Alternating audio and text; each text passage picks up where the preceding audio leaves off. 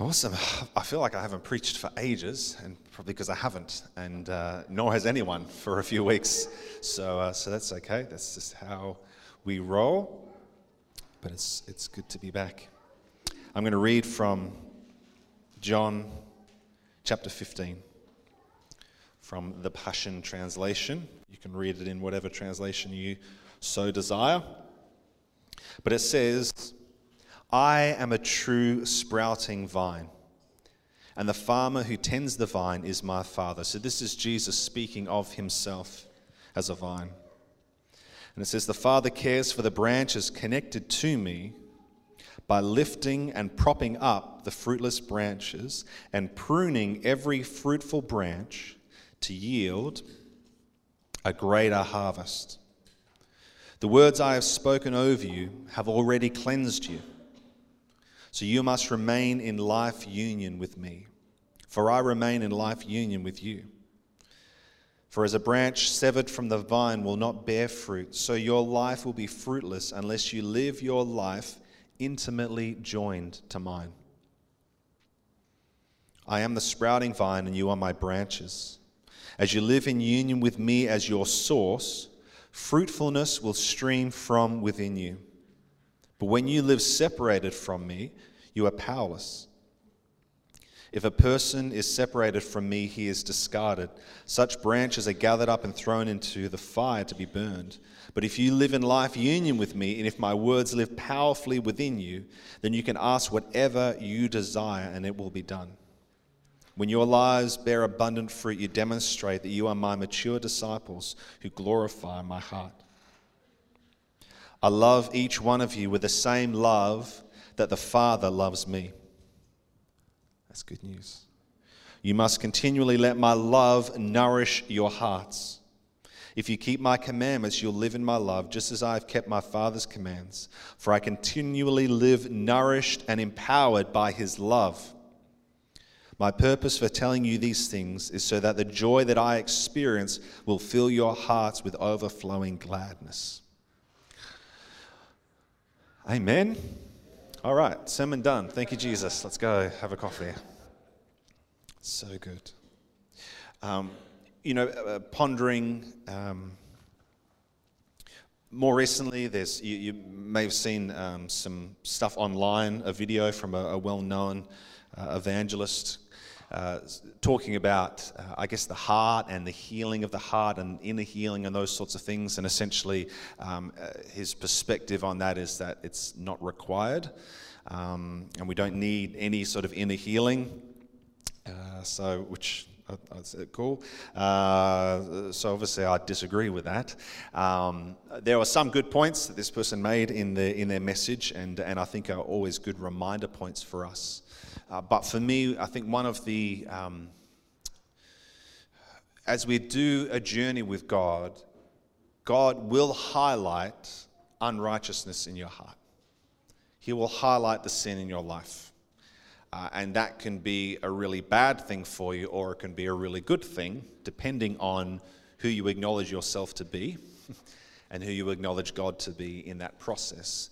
So I just wanted to kind of highlight and give some more tools to make sure that as we are journeying with God, that we are rightfully taking responsibility for our heart and our life to be transformed into the likeness of Jesus, but also acknowledging who we already are in Him.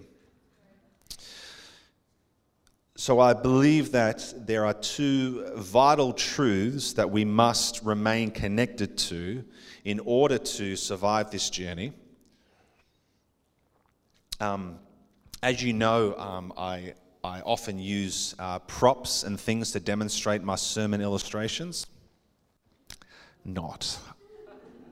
So we've been, it's been almost 10 years as a church, and I don't think I've ever done it. So here you go, new ground for me. Thank you. Encourage, bit of encouragement. Um, who knows where they are? Yeah, look. Ooh. So this here is heavy.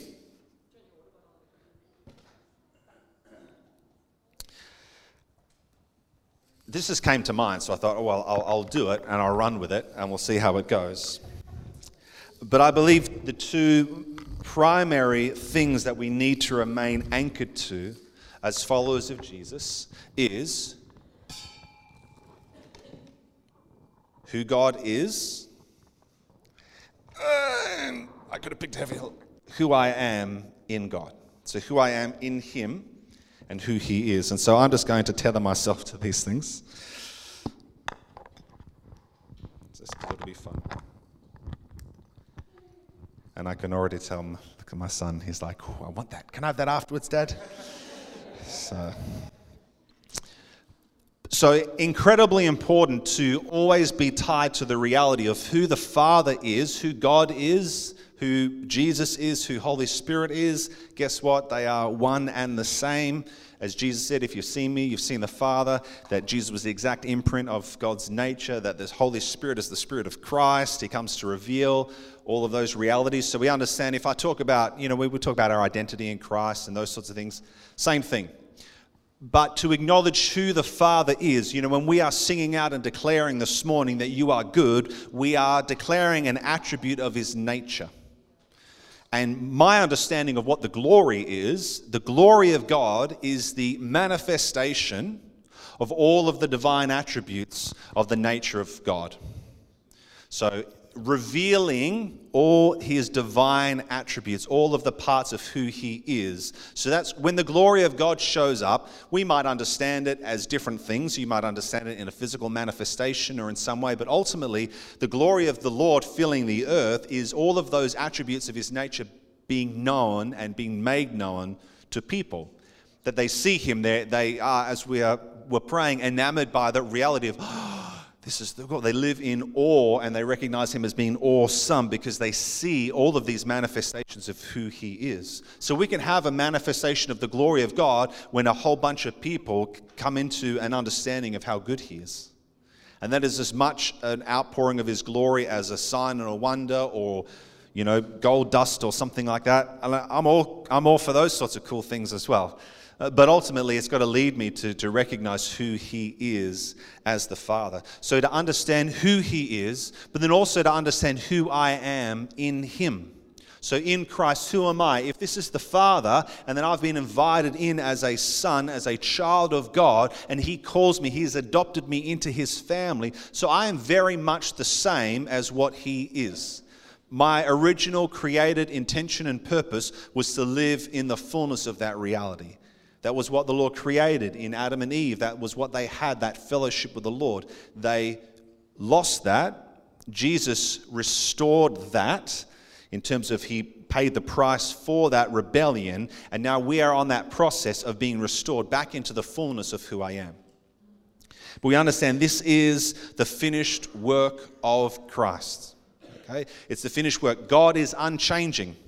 Who God is doesn't change. Now, you better believe that who you think God is will change. because oftentimes we, you know, we say, well, we're made in the image of God, the Bible says, but often we make God in our image. That we understand him to be a particular way. We, and the hard thing is, we might not know what he's like, and someone tells us, "Hey, God's God's really good," and I was like, oh, "I didn't even know." Awesome, uh, he's good. I didn't really think about whether he's good or bad, but if you're telling me he's good, the Bible says that. I believe that. I'm going to grasp onto that. Um, but sometimes we actually may have made a judgment against God as being bad or not being a provider or not whatever it might be. And so if we have a judgment in our heart, who knows that we're bound to that judgment? Okay, so then we can't see God as He is because I have a judgment against Him. I've already determined Him to be something. There's a scripture that says that all, all scripture is breathed out by God and is profitable for teaching, correction, and rebuke. So those three elements are teaching, is me learning something that I don't know. Correction is me learning the right thing when I've known the wrong thing.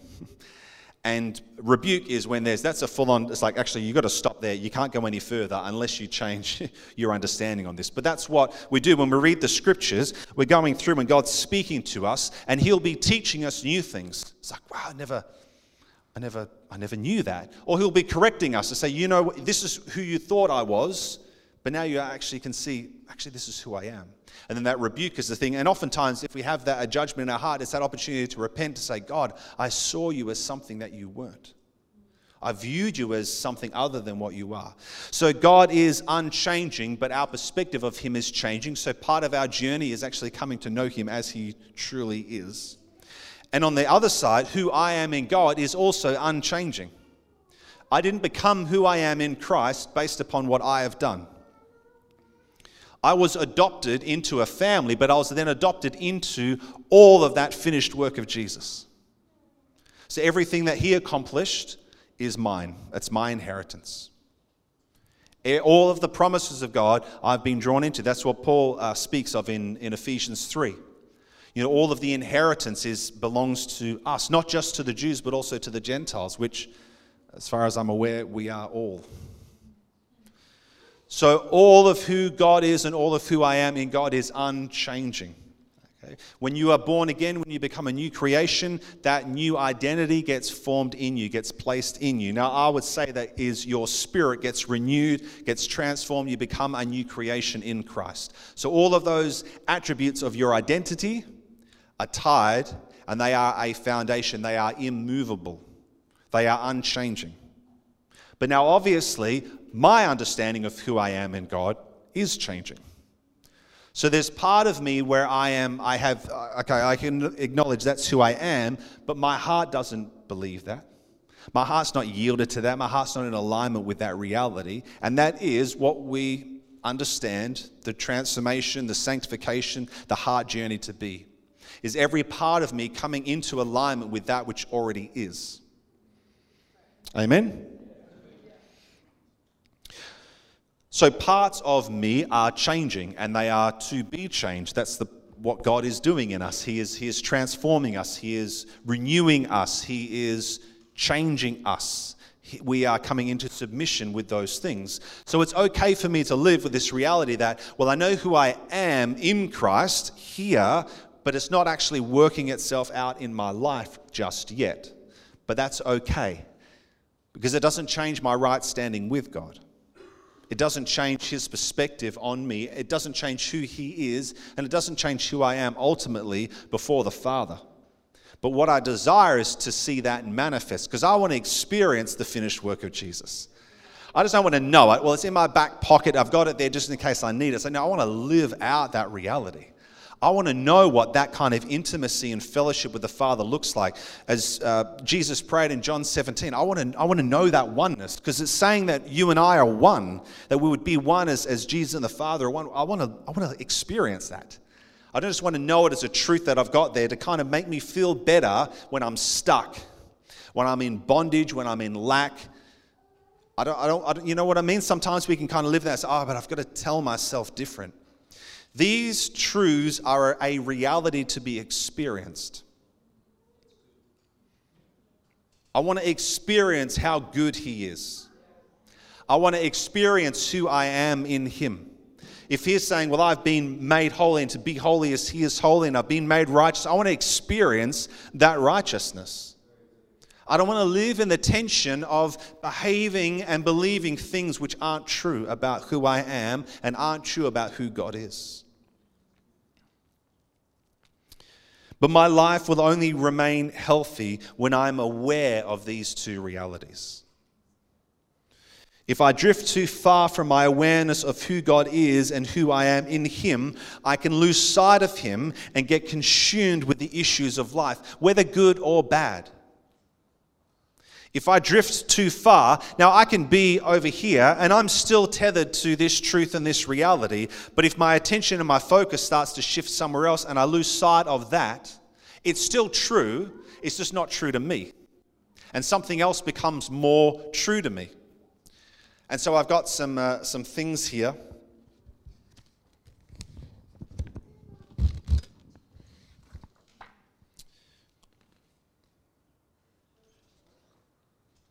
Sin. There you go. Rachel can be sin. She can represent. That's it. So again, I can. Um, if this represents part of my heart and there's some sin in my heart, some unbelief, whatever it might be, but if I come over here and I get too drawn in and my attention gets too focused on this and I lose sight of that, now it doesn't change. I'm still tethered to that. So I can think, I'm just a dirty, filthy, disgusting sinner and I'm so bad and just what am I doing? I've done it again and I'm stumbling. I can never get this right, etc., etc., etc. This doesn't change, but it certainly changes to me. And what it does then in my journey of overcoming sin is I'm now I'm fighting with this thing to try and overcome this thing. Rather than recognizing, but this is who God is and this is who I am. And if that's true, then this must be a lie. So, what am I believing in my heart that's causing me to make those choices? What am I believing in my heart? What do I understand about my identity in this area of my heart that is causing me to want to engage in those sorts of things? So, that's the bad stuff. It can also be Good stuff. What about my calling?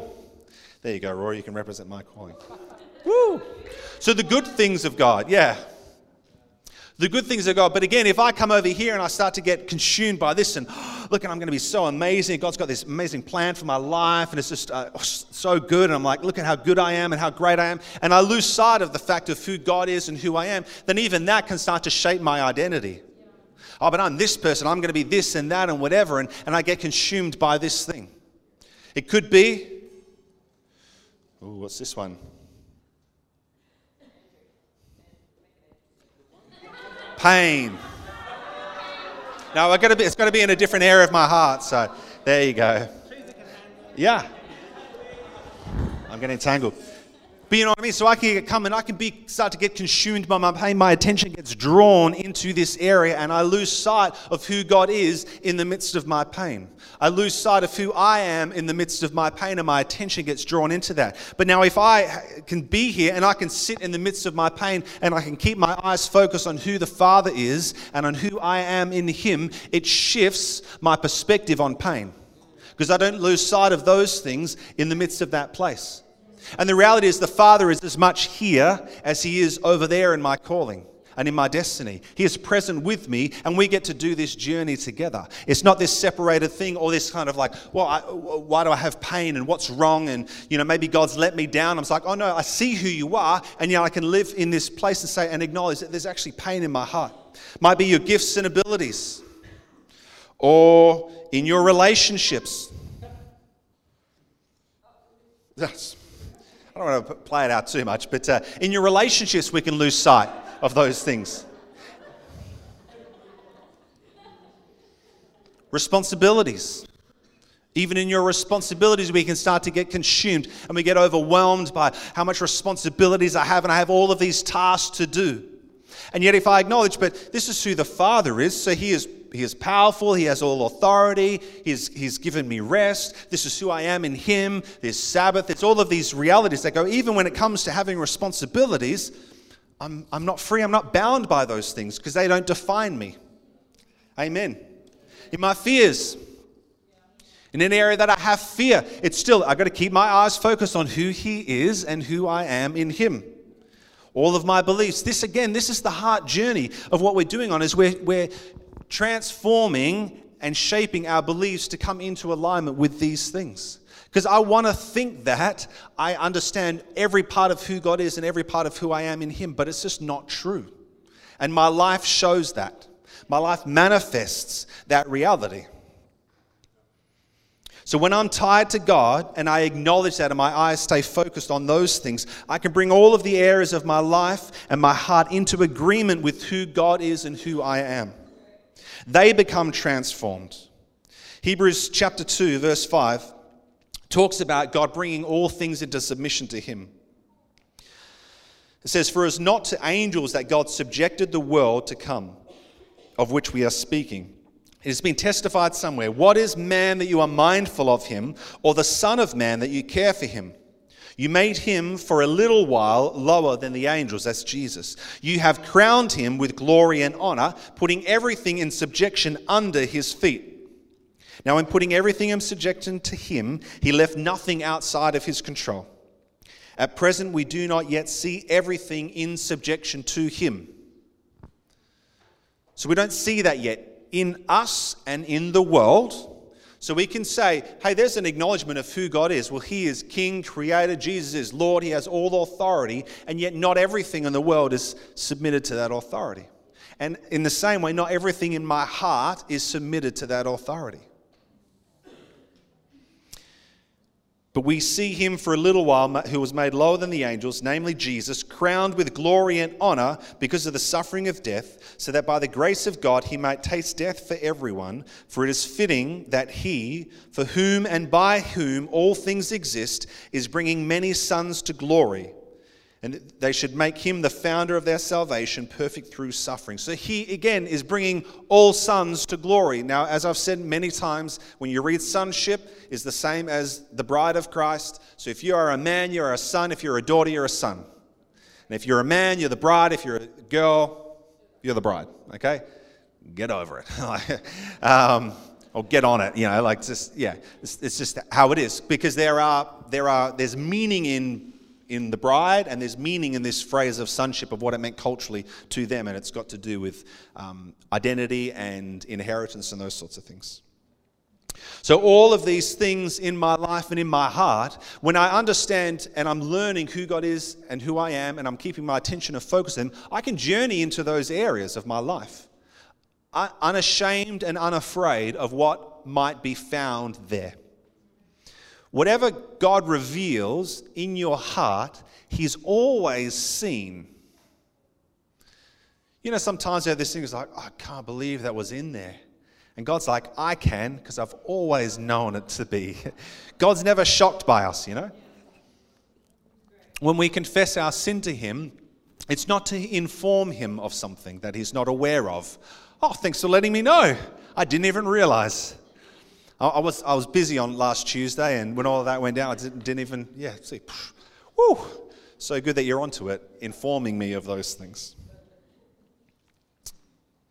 So, as I said before, we've got to uh, continue to experience this as a reality.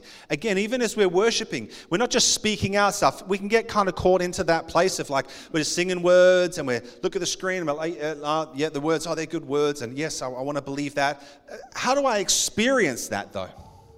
And I love when Moses was in the cleft of the rock and he said to the Lord, Show me your glory. And what does the, what does the Lord say? He says, I won't show you my glory, but I'll let my goodness pass before you. And I used to hear that, oh, yes, that's cool. And I was like, what does it look like to physically see the goodness of God? But we understand, oh, this is not just a, an attribute of his character. This is when he manifests himself, it's like goodness. How do you see goodness go before you? I can see, I could see, I could understand, oh, I'll let my fire pass before you, or I'll let my cloud pass before you. So, no, I'm going to let, let an attribute of my nature pass before you. So, even in that, as we're singing out, it's like, give me an experience. I want to tangibly taste and see and experience that goodness. But that's the point. That is the point of the glory of God. We don't want the glory to come just so it's like, oh, look at this thing and there's gemstones, or we just had a good feeling, or people fell down. It's like, no, you've got to, that's a substance to consume, to consume you so that you become part of that reality and it becomes a reality in you. 2 Corinthians 3:18 says, "And we all with unveiled face, beholding the glory of the Lord, are being transformed into the same image from one degree of glory to another, for this comes from the Lord who is the Spirit." So it says, and we all with unveiled face. So, what's the veil do? It's a, it's a covering. And I would consider it to be a covering, it's an intimacy covering. So, when the bride walks down the aisle and she's got the veil over her face, there's somewhat of a barrier. Okay? But then at the end, when covenant is declared, I now pronounce you husband and wife, you may kiss the bride, the veil gets lifted in that place. So it's an invitation for intimacy. And that's when the first kiss happens in that place.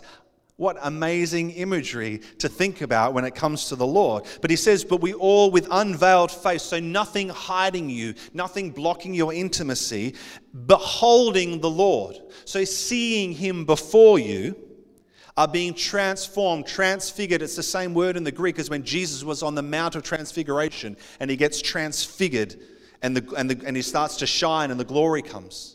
It's the same word. So you are being transfigured like Jesus was, in that same way, into the same image of what you are beholding.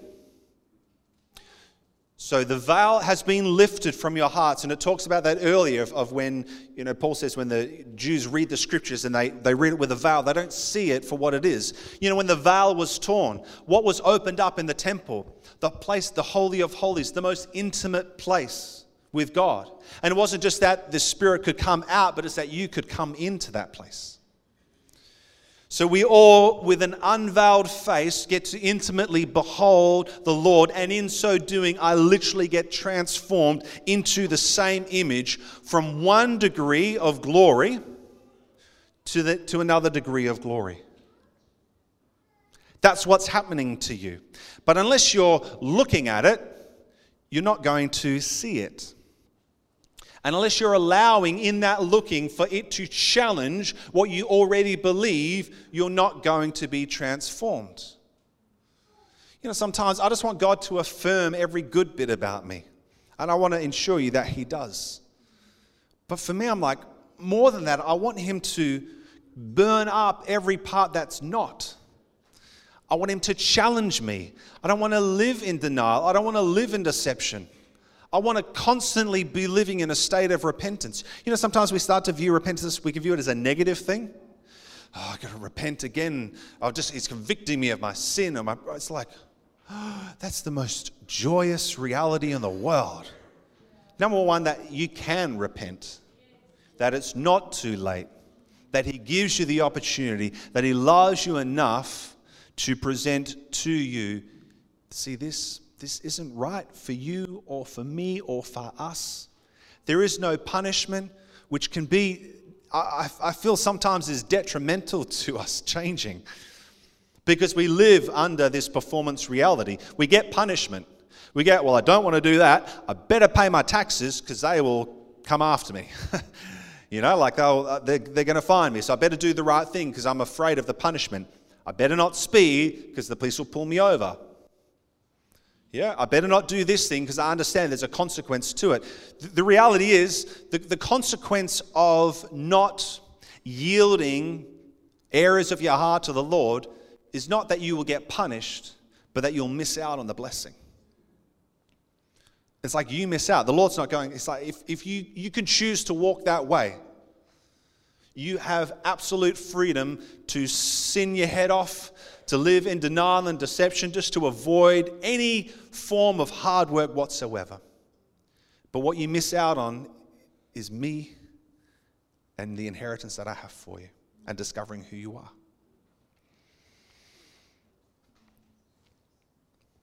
Oh, went quiet.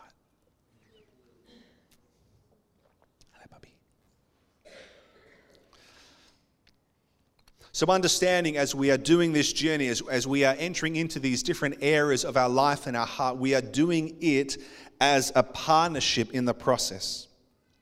Philippians 2:12 says, "Therefore, my beloved, as you have always obeyed, so now, not only as in my presence, but much more in my absence, work out your salvation with fear and trembling, for it is God who works in you both to will and to work for his good pleasure." That's Philippians 2:12. So God's saying, and we can take that first bit, work out your salvation with fear and trembling.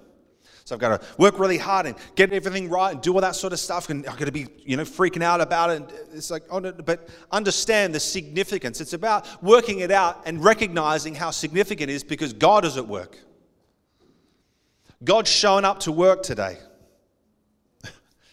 So you've got an opportunity for partnership. So recognize that the Lord is at work in you and is to willing to work for his good anger, for his good disappointment. Well, work out your salvation because God's going to be disappointed with you if you don't. No, it's his good pleasure. So again, oh, just, you know, more sin revealed in my heart. The Lord's delighted. He's delighted when your sin gets exposed. He's delighted when your denial comes out. He's delighted when you realize I've been a complete jerk. He's delighted. He's like, yeah. Whoa, come on. Like, this is your breakthrough time. Like, I'm, I'm in you with this. I'm not like pushing you back now. I'm like, oh, I can't believe you did that. The Lord's like, no, no, I'm revealing it so we can deal with it. That's what He does. And He delights in. He's like, you know, you don't understand who I am and who you are in me. So you don't need to be fearful of that. No, confess your sin one to another so I can come in and heal you. Not so I can expose you and put you on display and mock you and torture you. Because guess what? That already happened to my son, which is why you get to stand in this place. He took all of he took the beating, he took the shame, he took the cost of your sin. So you don't have to. It's about agreement, it's about alignment, yielding, and submitting all of who we are to Him. So as we venture and we do this heart journey, it's, it's not about missing the fact, oh, but I'm, I'm, I'm, I'm, a, I'm a saint and I've already been made whole. It's like, yeah, you have, but it's not working itself out in your life. So yield that to that reality. This doesn't change. It doesn't change. But your manifestation of that will change. That's the point. Psalm 139, verse 23 and 24. You would have heard this before. It says, Search me, O God, and know my heart. Try me and know my thoughts, and see if there be any grievous way in me, and lead me in the way everlasting. Or, or it could be translated, you know, any wicked way in me. Search me, O God, and know my heart. Test me and know my thoughts. There's a testing reality that we need to invite the Lord into. Why does he say, Search me and know my heart? Well, so that all of those areas can be brought into alignment with his everlasting way. So we open ourselves up, but that's the invitation of God. We need to give him an invitation to say, Come and search my heart, Lord. Because I'm, I'm not aware of anything, but I know that you probably are. So come and search me and reveal me so that you can lead me in the way everlasting. You know, Jesus, I've got to read this because otherwise I'm. Who God is and who Jesus knew himself to be were challenged by the enemy in the wilderness. So, you know, when Jesus was tempted, straight after his baptism, the Spirit, like a dove, comes and descends on him. The Father says, This is, who, this is my Son with whom I am well pleased. Again, as I've said before, Jesus hadn't done anything ministry wise. So he wasn't saying, Oh, this is my Son who. He didn't say that at the cross. He said that at his baptism when he had done none of the things in a ministry kind of context of what God had for him. So that's identity is declared not based upon performance.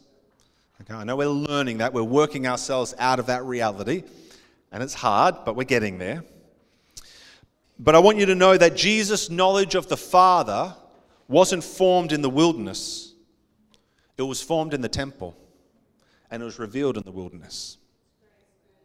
So when he's 12 years old, he goes to the temple and he gets dedicated there. Then his parents leave. Obviously, it's a big group of people, you assume. That wasn't just like his parents and Jesus, like, did we have a son? I think we had a son. Where's that son, Jesus? Like, uh, you know, so they lose him. They're like literally leave, and then they go, Where's Jesus? And they find him back in the temple. And his response is, I must be about my father's business. But what he was learning at, at, at 12 years of age, he was learning who his father was. He was being formed in his identity. It talks in, in Luke about that he grew in you know, favor and stature and wisdom with God and with man. He was being formed in that place.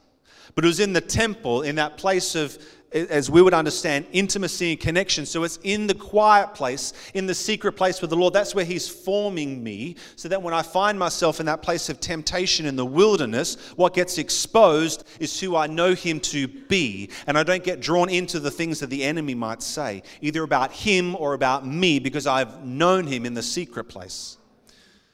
the Holy Spirit led Jesus into the wilderness. The devil didn't say, Oh, come with me, Jesus, I want to tempt you. This says the Spirit led Jesus out into the wilderness to be tempted by the devil. Holy moly. like, is God going to do that? There's a proving that happens and needs to happen so that we can know that I am becoming all of these things, all of these realities. It's okay to be tested by God. Because it's only in that testing that's going to be revealed. Actually, actually, maybe I'm maybe I do want to turn that loaf of bread into, you know, like maybe I'm, I'm being drawn into these things. And then it gets exposed and revealed. Then I can go back to that place and learn who He is and learn who I am. So, my question is Are you spending enough time in the temple so that you can survive the challenge of the wilderness? I need a yes or no. Quick, tell me. No, no, no, no. Rhetorical? No. It's one for later. So we understand that as we're working these things out in our lives, that we want to um, we want to know what God has for us. And I was pondering this week just in different things that I was reading, but you know, we often uh, think about, you know, what's the will of God for my life? And I think we often interpret the will of God to be the plan of God. So we use that language. What we mean is, what is the plan of God? But I say, I just want to, I just need to know what, what is the will of God for my life? But I, I wonder, I, I don't believe that God's will is his plan. Those things are different. You know, the Bible says, I know the plans I have for you, plans to prosper you, all that sort of stuff. So God's plan for you is good. But if you look at his will and discovering his will because you desire to know what to do, you've kind of missed the point of discovering his will or yielding to his will. Okay? So, in the same way that we understand if my soul is made up my mind, my will, and my emotions. Well, what is my will? It's my it's that place of desire. It's what it's my I would call it my active intent. So if I will something to happen, if I will to throw this cap, hey, well done. That was left-handed, by the way. Just come on. Um, you know, so I, I willed it and I put it into action. Okay, so we understand now that wasn't necessarily my plan coming into this morning to throw the bottle cap, but my will was exercised and I did something. So, in the same way, the Father has a will. He has a desire. He has an active intent that's saying, this is, this is the outcome that I desire, but it's different to the plan. It's about His heart. So, in the same way, our will is about what's my internal set of desires. Now, whether or not sometimes I'll action it, sometimes I won't action my will. Yeah? Sometimes I will to hurt somebody and I don't action my will. That n- never happens, but you know, um, you know, but or some I might, I might, I might have a desire in my heart to to sin. I might have a desire in my heart to disconnect. I might have a desire in my heart to do a lot of things, but I'll choose not to do those things. So again, I'll, I'll take control of my will. I'll have exercise self-control and choose righteousness. So, our role in our relationship with the Father is to submit our will to His will. So, it's submitting my desires to His desires. Now, the outcome of that will that be that He fulfills His plan. But again, that we go to God like, God, just give me some jobs to do. What's, what's your will for my life? Oh, it's to be awesome? I'll go, I'll go and be awesome. It's like, no, no, God's,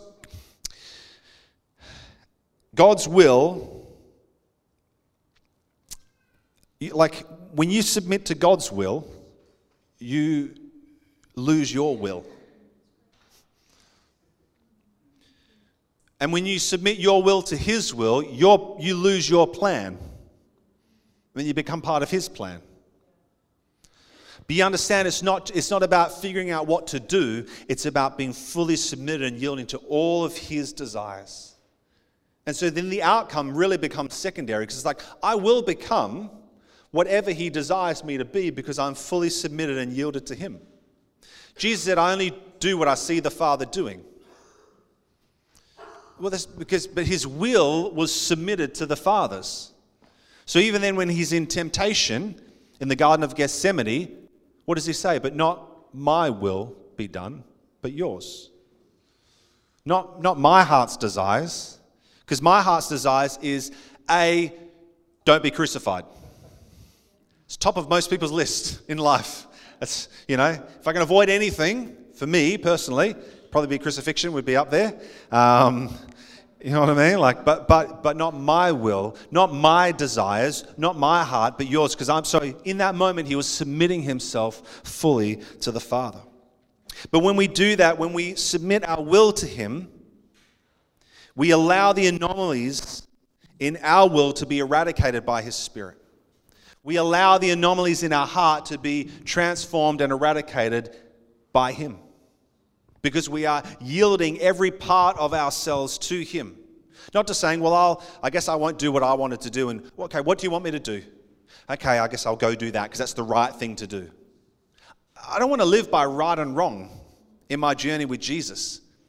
I want to live by righteous and unrighteous because there's a big difference. For, for when we don't understand who God is and who I am, then I want to figure out, okay, what's right and what's wrong. Tell me that because if I do what's right, I'll get a pat on the back, and if I do what's wrong, I'll get punished. That's an orphan hearted reality. But when, when I become a son or a daughter, then I start to base myself on what's righteous, Lord? What is the righteous thing to do? And I want righteousness to manifest in my life. I want to pursue and seek after righteousness. Not just like, okay, I've got to know what is right and what is wrong and do the right thing and perform well for God. No, I want to become that which He has made me to be. As I've said many times, Jesus didn't ask, what would Jesus do? He just did because that's who he was and that's his same desire for you and I is that we would do that which is in alignment to him because I'm fully submitted to him. I'm fully yielded to every part of his desire, everything that he wants, every way that he is, everything that he has made me to be. I'm, I'm, that's me. So I can't be anything else. I want to I want to live a life and get to a place where I don't sin anymore because God doesn't sin. And I've become so like him.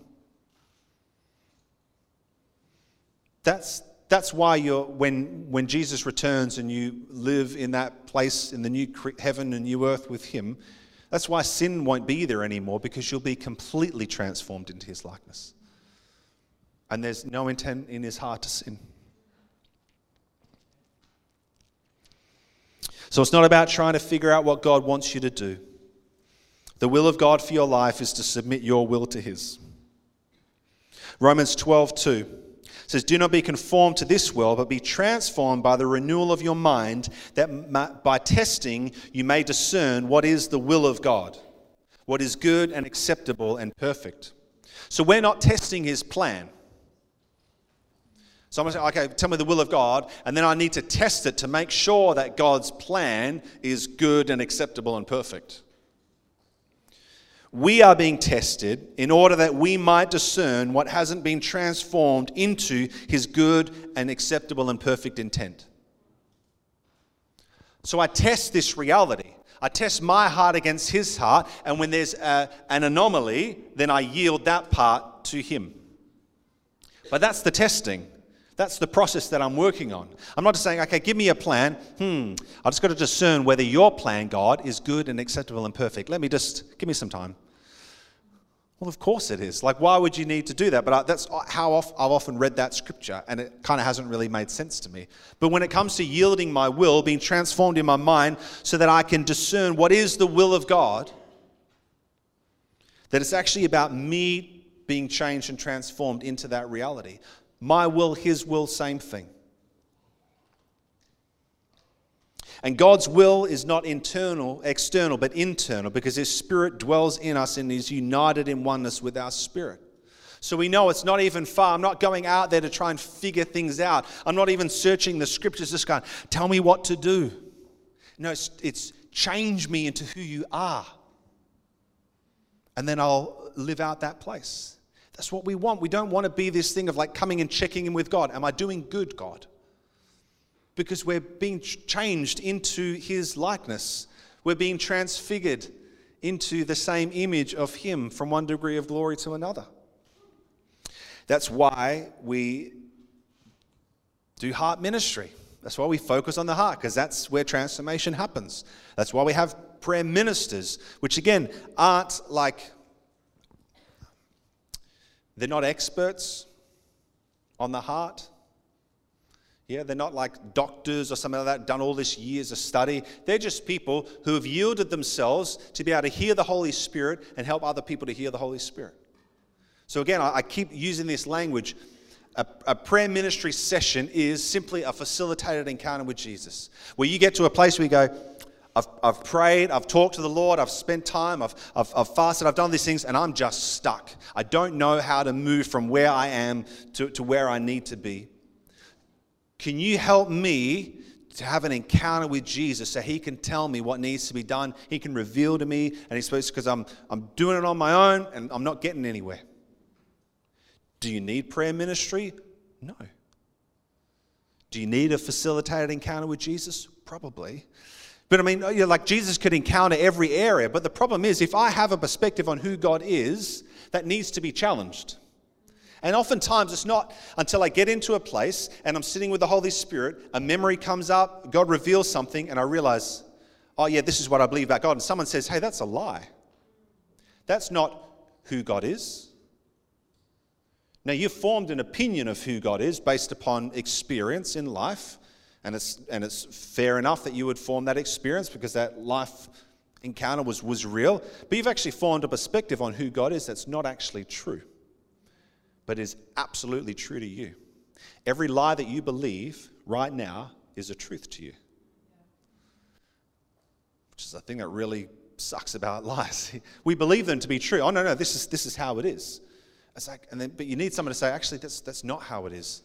And then for the Holy Spirit to reveal, and this is why you believe that it is that way. And now you get an opportunity to repent for believing that I'm not who I say that I am. Amen? All right, so this is one of the issues sometimes when we avoid the heart is we can fall into this place of denial. I'm almost done. So, denial is when we only face who God says we are without facing that which isn't fully yielded to Him.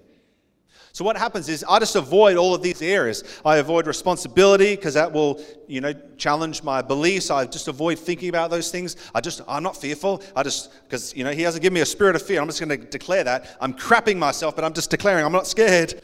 I'm shaking, but I'm not scared. I'm, I'm you know I'm quoting and I'm doing all of these things. Now again, declaring what God says is a good thing. And we should live by that. We should absolutely be declaring because we're speaking that over our own heart. We're declaring that over the atmosphere. We're prophesying there's a, we need to prophesy. We need to speak out what God is speaking.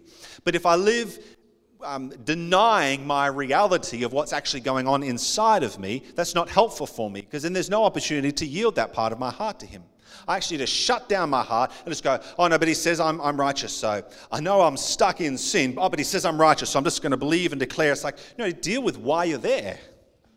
It's okay, but, but the, again, if you recognize this is true, this is real, God's not afraid of my sin, God's not afraid of my fears, God's not afraid of my wrong beliefs, and I can go into that place and I can sit with Him and, and we can just talk about it. I mean, and He can reveal, and He can say, No, son, you're not, that's, that's not who I am. Oh, no, son, you don't need those things. And no, son, you're, you're fearful about something that's not true. And we can do that engagement and wrestle with Him. It's of no benefit to be blinded to the things in our heart. I don't know what I truly believe about who God is and who I am in Him until those things are challenged. So if I say I'm just going to ignore that in my heart. I'm just going to ignore the cry. I'm going to ignore the pain. I'm going to ignore the broken relationships. I'm going to ignore my track record. I'm going to ignore all of the people who keep telling me the same thing about myself, but no, they just don't know who I am. So but they're experiencing you. That's the problem. Say, no, I'm not, I'm not rude. Everybody tells me I am, but I know I'm a child of God. And I'm like, no, maybe you're a child of God who's also rude.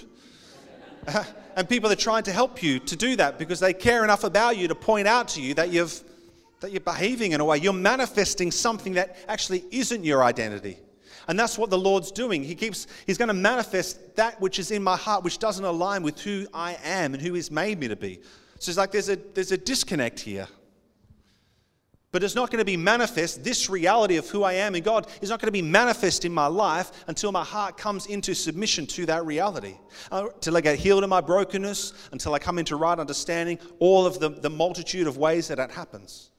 But God cares because He wants His glory to come to be released. He wants, he wants His after sons and daughters that are going from glory to glory.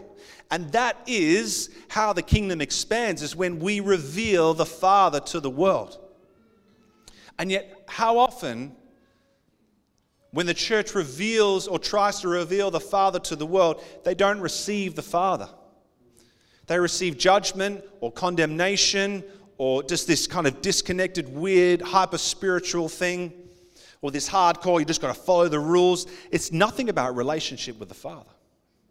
And yet that's what we have, but then we've got to be manifesting that reality is not just truths. We can all get a print off of all the scriptures that says, This is who I am in Christ. But unless it's part of who I am, it has little benefit. So as I read before from 2 Corinthians 3:18 that we are going from glory to glory, it's a progressive reality. That we are we're moving from one place to the next. So you haven't been fully glorified yet. Because if the glory is manifestation, then to go from glory to glory is to go from a continuing outward manifestation of the divine attributes of God. So when someone says, Man, you are so kind, and you go, Oh, you should have seen me three years ago, three weeks ago, you know. Like I was just so, I know, so, I used to be crazy selfish and all this sort of stuff. And then God revealed not only, hey, that's not who you are, son, but then He showed me in my heart why I was behaving in that way. And it was from this time, and I'd made this, ju- and he, and he showed me then what I need to do. Just, son, just repent of that sin. Come out of agreement with that lie. So he just revealed and exposed. And now I've come into this place, and I don't even think to be unkind anymore. I'm just a different person. Not because I'm trying every day to be more kind. Now, sometimes to work out our healing, we need to be disciplined in areas, but it's like, no, I'm, I'm just literally not that person anymore. There's so many areas in my life where I, I used to have anxiety about things and I didn't realize I had anxiety because I was really good at managing it um, at the cost of myself and other people. But then I realized, and, it, and it, I, I didn't even acknowledge the anxiety until I got healed from certain areas. And then I come back and go, I used to be like crazy anxiety. I used to be worried about what maybe what people would think about me, or I'd be worried about uh, you know something going to be taken from me, and all of this sort of. I used to be super selfish, but I didn't realize it was because I was bound in anxiety because I was believing lies about who God is and who I am and how the world is going to treat me. You get healed from that, and all of a sudden you're walking around just free and at peace and at rest, and you're like, wow, because I'm no longer that person because He's healed my heart and He's brought me into alignment. But it's not because every day, don't be selfish today, don't be selfish today, don't be selfish today, don't be selfish today, don't be selfish, don't be selfish. You want some water? I'm just, I'm not selfish. You can have it, have it all. Take my thing. You want my iPad? Here. I'm not selfish. You know, like I'm not, I'm not working against myself. Oh, what a painful way to live, but so many times Christians live in that way, where they're warring against themselves, and it is exhausting. And what the outcome often is, is I either become so crazy, hardcore performance oriented that I shut down my heart, I don't reveal anything to anybody except for the, the beautiful veneer, or I go into the place of rebellion to say, stuff this all. This is just way too hard. I've tried and I've tried and I've tried and I keep failing and I just keep getting judged and I keep stumbling and it's just, I can't do this anymore. Yeah, where, where are you, God? In my time of need. It's like, well, died on the cross. You know, like, where were you? yeah. That's it. In your mother's womb, all safe safe and sound. Knowing who the Father is and knowing who I am as a son or daughter is the basis of sonship.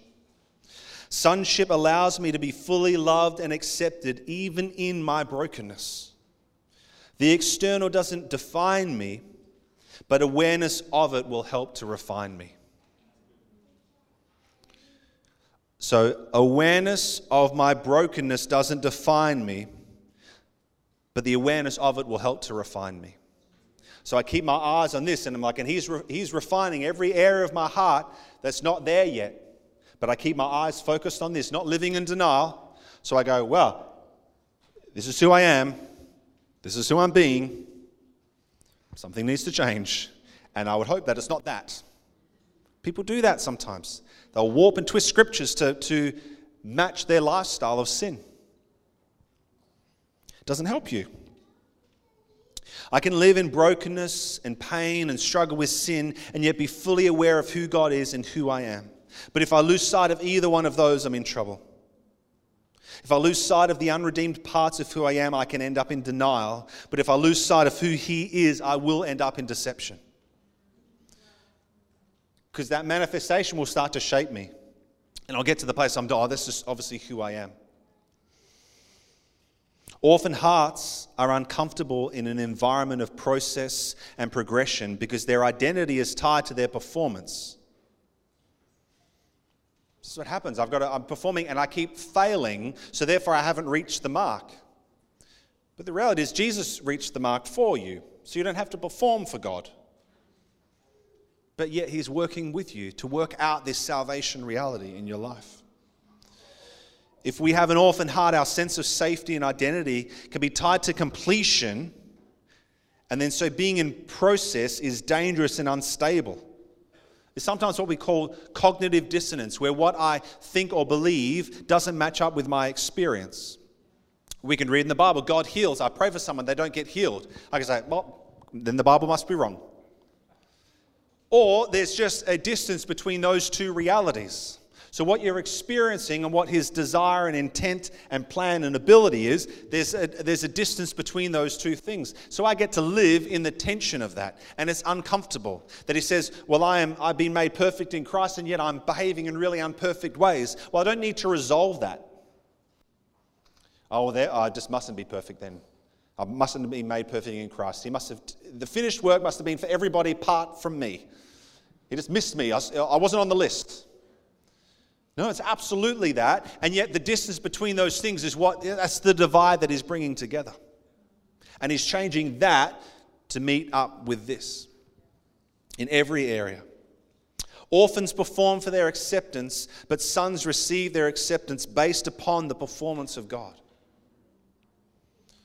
The reality is, everything that you do, every area of progression and growth, every moment of sanctification, every manifestation of glory is all God. It's all Him, it's all by His grace. And what I mean by His grace, by His empowering presence in your life, it's all the power of Holy Spirit. So the funny thing is, we, we can never pay God back for what He's done. Because every good thing that you do is empowered by Him. So it's actually drawing on the bank account. You're actually getting more and more in debt to God the more and more you're transformed into His likeness, the more amazing things you do for Him. Sorry, He's got a big bank account. Sonship gives us stability in the process of being outwardly shaped to conform to our inward reality and identity. So that's what I know. If I, if I can't even venture into those areas, I know because that's going to take my attention off this and I'm going to get swayed by that. So I know I can sit in that place and I can look at it with the Father and say, God, what is going on here? Why am I feeling these? Why am I desiring these things? Why am I consumed? Why have I fallen in that same way? Why is even my, my gifts and, and, and calling starting to, you know, form ego and pride in my heart? Come into that place, Lord. Show me what's going on. Otherwise, it'll taint the destiny that God has for you. But again, if you take his plan, you say, Give me a plan, God, I'm going to make you um, a famous writer. oh, okay, cool. I've got to start writing books. Start writing books, writing books, writing books. You know, start doing it. It's like, no, no, but I didn't say to go and do that. Your, your purpose is to so submit to my will, submit your desires to my desires and I'll, I'll make your path straight. I'll, I'll lead you to that place. I mean, for us as a community, that's kind of what we're trying to do here. It's like we are just submitted to your will, Father. Not to you. We're not, we're not constantly asking Him for His plan. We're saying, What's your heart? Yield us to that reality. Because we know that you are far better at accomplishing your desires than we are. But again, we get so caught up. Now we need a strategy, we need a five year plan, we need all these things. We don't have a five year plan. Sometimes we don't have a five minute plan, you know? But it's not because we're not being diligent and we're not being good stewards of things. It's like, no, we just do not want to get in the way of what the Father's doing. And I can tell you, standing here today on this property was not our plan. It wasn't, it wasn't it wasn't in the five year plan, it wasn't in the 50 year plan in my mind. It's like way, way beyond. But what have we done? Continued to stay yielded, stay yielded, stay yielded. Worship for a long time. I know, stay yielded. You know, preach hard sermons sometimes. Stay yielded. Don't do a whole lot of things that make people feel happy. I know, because we're just staying yielded. Like, don't, don't make us likable. Not that we're unlikable, hopefully, but you know what I mean? Like, it's just, that's, that's the mentality we can get into in the church is that we've got to we've just got to create this environment that keeps people happy because if they're happy then they'll stay around and if they stay around then we're successful because we've drawn a crowd of people, and that's what it looks like to be a successful church, is to have more people. No, Jesus came to call sons and daughters. And you know what? Sometimes in all of the happiness and placated attitudes that people walk in, they actually miss the calling to sonship. They miss seeing the Father. They miss truly knowing who they are because they weren't willing to go through the fire. When you're in the fire with Jesus, though, you don't get burned. that which isn't yours gets burnt. All the other stuff burns up. You're like, whoa, so glad that stuff got burnt up. Because the gold remains. But we can do that journey with Him. So, some practical things for us to, to focus in on. And this is one for me. Like, I'm not a, I'm not a secret place kind of person. You know, I like doing stuff. And so for me, it's, it's, it's unlearning my natural ways. But I want to be someone who, you, I want to be someone who you've got to drag away from the secret place. Like, that's my heart's desire. And I know I'm not there yet, but I'm, I'm, I'm, I'm submitting myself to Him in that way. But unless we're spending time with Him and soaking ourselves in who He is, we don't get that beholding experience. It's like I'm running off out there, not looking back at who He is, and I'm like, I'm just not seeing you, God. It's like, because I'm, I'm here. Come into this place. You know, maybe you're, you, maybe you're someone who, and, and this has been something, it's been an interesting journey as we've establishing the kind of daily prayer um, thing here. And, and again, that's not to say, oh, that's the place you must come and pray. It's a place to learn what it is to journey in the secret place. But the hope is that that would be your daily reality that you live in, is in that place of prayer, the, the in and out lifestyle. Um, totally forgot my train of thought. Yep, doesn't matter it's probably the most significant revelation of the whole sermon, but that's all right. No, no. Um, we have to be putting ourselves before Him. That's what I was going to talk about, the, the prayer room thing. And so I'm, I'm, i can leave this now. Um, I didn't realize it was still on me. Um, it's a good thing. Uh, anyway, I won't make an analogy out of that. Um, coming into a place, and it's like, cool, we're here to pray. And then you spend the whole time worshiping. Like, where's the prayer? Come on, like, where's the prayer? Anyone have that experience? You're like, I thought we are coming to pray. We just worship for an hour. and it is, it, it challenges some of our historical, traditional perspectives on what even prayer is. But we just, we just loved on God for an hour. Like, but you know, we need, don't we need to action some things? Whew. And what I'm learning is, man, you have actioned so much more by loving on God than anything that you could pray out. Like, who do you think you are? who do you think you are that your prayer is more powerful than his hand? Wow. How prideful we are. I was like, I've set apart an hour for you, Lord, and I'm here to decree and declare all the breakthrough across the region and the nation. Just give me the words, Lord, and I'll pray it out, and psh, heaven will come down. It's got love on you for an hour. What's that going to accomplish? I believe a whole lot more. It'll shape you. You will go from glory to glory because you'll behold his face, and he will send angels to flight because they're the ones who are doing the ministry. They're his ministers. There is flames of fire. Yeah, this, don't take responsibility for the angels' work. But that's what I'm learning, and it's having, I'm having to shift, and it's challenging my heart because I'm like, but do, should we should we something? And, and, sometimes it does. I'm not saying every time. You know, we do we do our Tuesday morning star prayer. Sometimes it is, and we'll come into intercession. But a lot of times it's just loving on Him and creating a, a space and changing my heart to be like, that's who I'm made to be. It's to be a lover of God. It's literally the greatest commandment to love Him and to go. And I trust, Lord, that you'll you'll take care of everything when I love you. So we need to spend time with Him. We need to let Him, and particularly in that place, let Him affirm who you are. You've got to let the Father speak those things over you. give you pictures, words, say, This is who you are, son. You're like, Yeah. So then when I carry that out and I go, Oh, well, I'm, I'm doing this thing, that's not who I am. That's not my identity. But I thank you, Father, you're not just in the secret place, but you are with me everywhere that I go. So when I stumble, when I fall, when I'm thinking these things, when I'm getting offended, when I'm in, feeling like judgment, whatever, come in, Lord. Search me, God, and know my heart. Just reveal what is that wicked way in me, Lord. Because I don't want to live that way anymore, because that's not who I am. But I only know who you are and who I am because I've spent time with you. And then that's what we do then. As we're doing that journey, we get to deal with the orphan heartedness that's there. Every area that's not yielded to sonship. Is that all right? All right, I'm going to pray for you. If you would desire, won't you stand with me?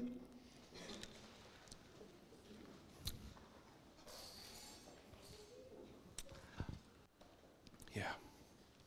If you feel to, if you want me to pray for you, just put your hand on your heart. Oh, thank you, Jesus. Father, we thank you for who you are, Lord. For everything that you are, Lord. And God, we acknowledge that we don't see you as you are. Because if we did, we'd be face down and wouldn't get up. but Lord, we want to see you as you are. We want to know you as you are, Lord.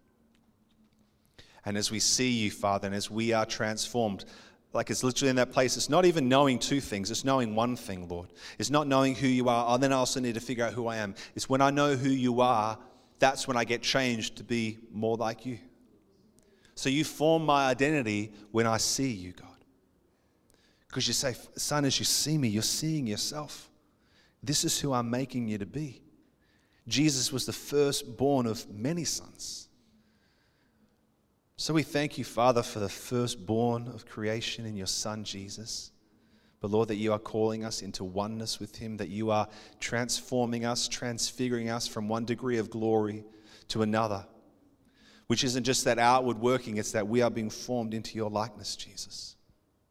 And we thank you, Father, that you love us so much that you desire to shape every part of us and to bring it into a yieldedness to the reality of who you have made us to be. But Father, we just pray, God, with every um, amount of our own will that we can exercise, we put our hearts before you, God. And we just say, Lord, just that there would be a grace, even this week, for us to keep our heart presented towards you and just to stay in that place to say, Search me, O God. Know my heart. Reveal any wickedness, any brokenness, any fear, any pain,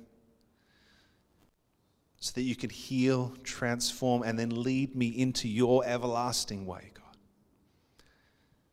I'm just so thankful, Lord. We don't need to fear the invasion of your presence. God, you want to invade our privacy. so to say, Come on in, Lord. We unlock the door, we open the windows. Come and invade, God. And we do pray, Father, just for manifestations of joy as we live in that place, God. That we'd be so excited when you convict us of our sin. Because you're like, what a good father. What kind of a good father would convict me of where I'm behaving that's not in alignment with my identity? Because in every conviction, Lord, is an affirmation of our identity, Lord.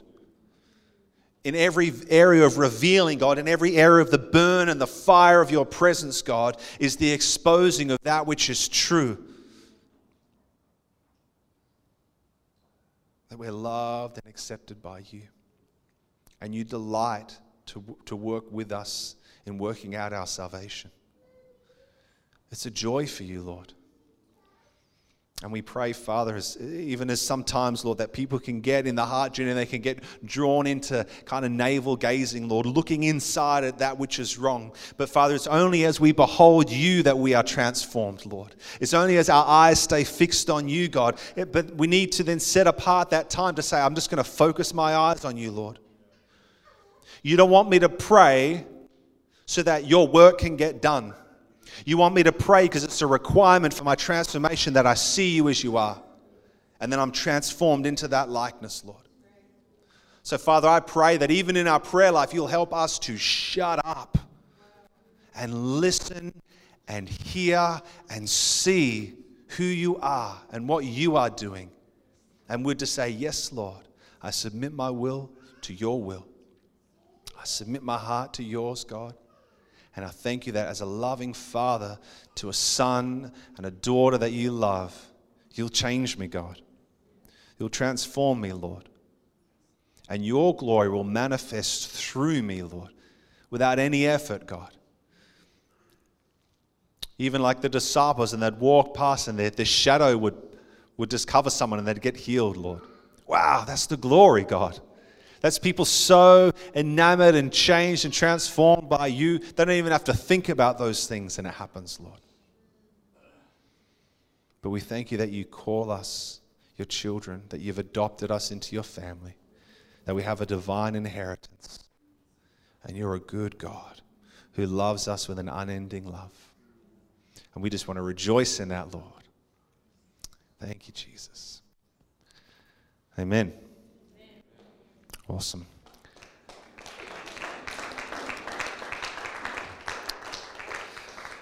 Bless you, sons and daughters of Jesus. You may depart from my presence. no, no. You're welcome to leave. Um, but uh, please stick around. Uh, tea and coffee and food up in the dining hall. Uh, yeah. Bless you guys. Love you. See you soon.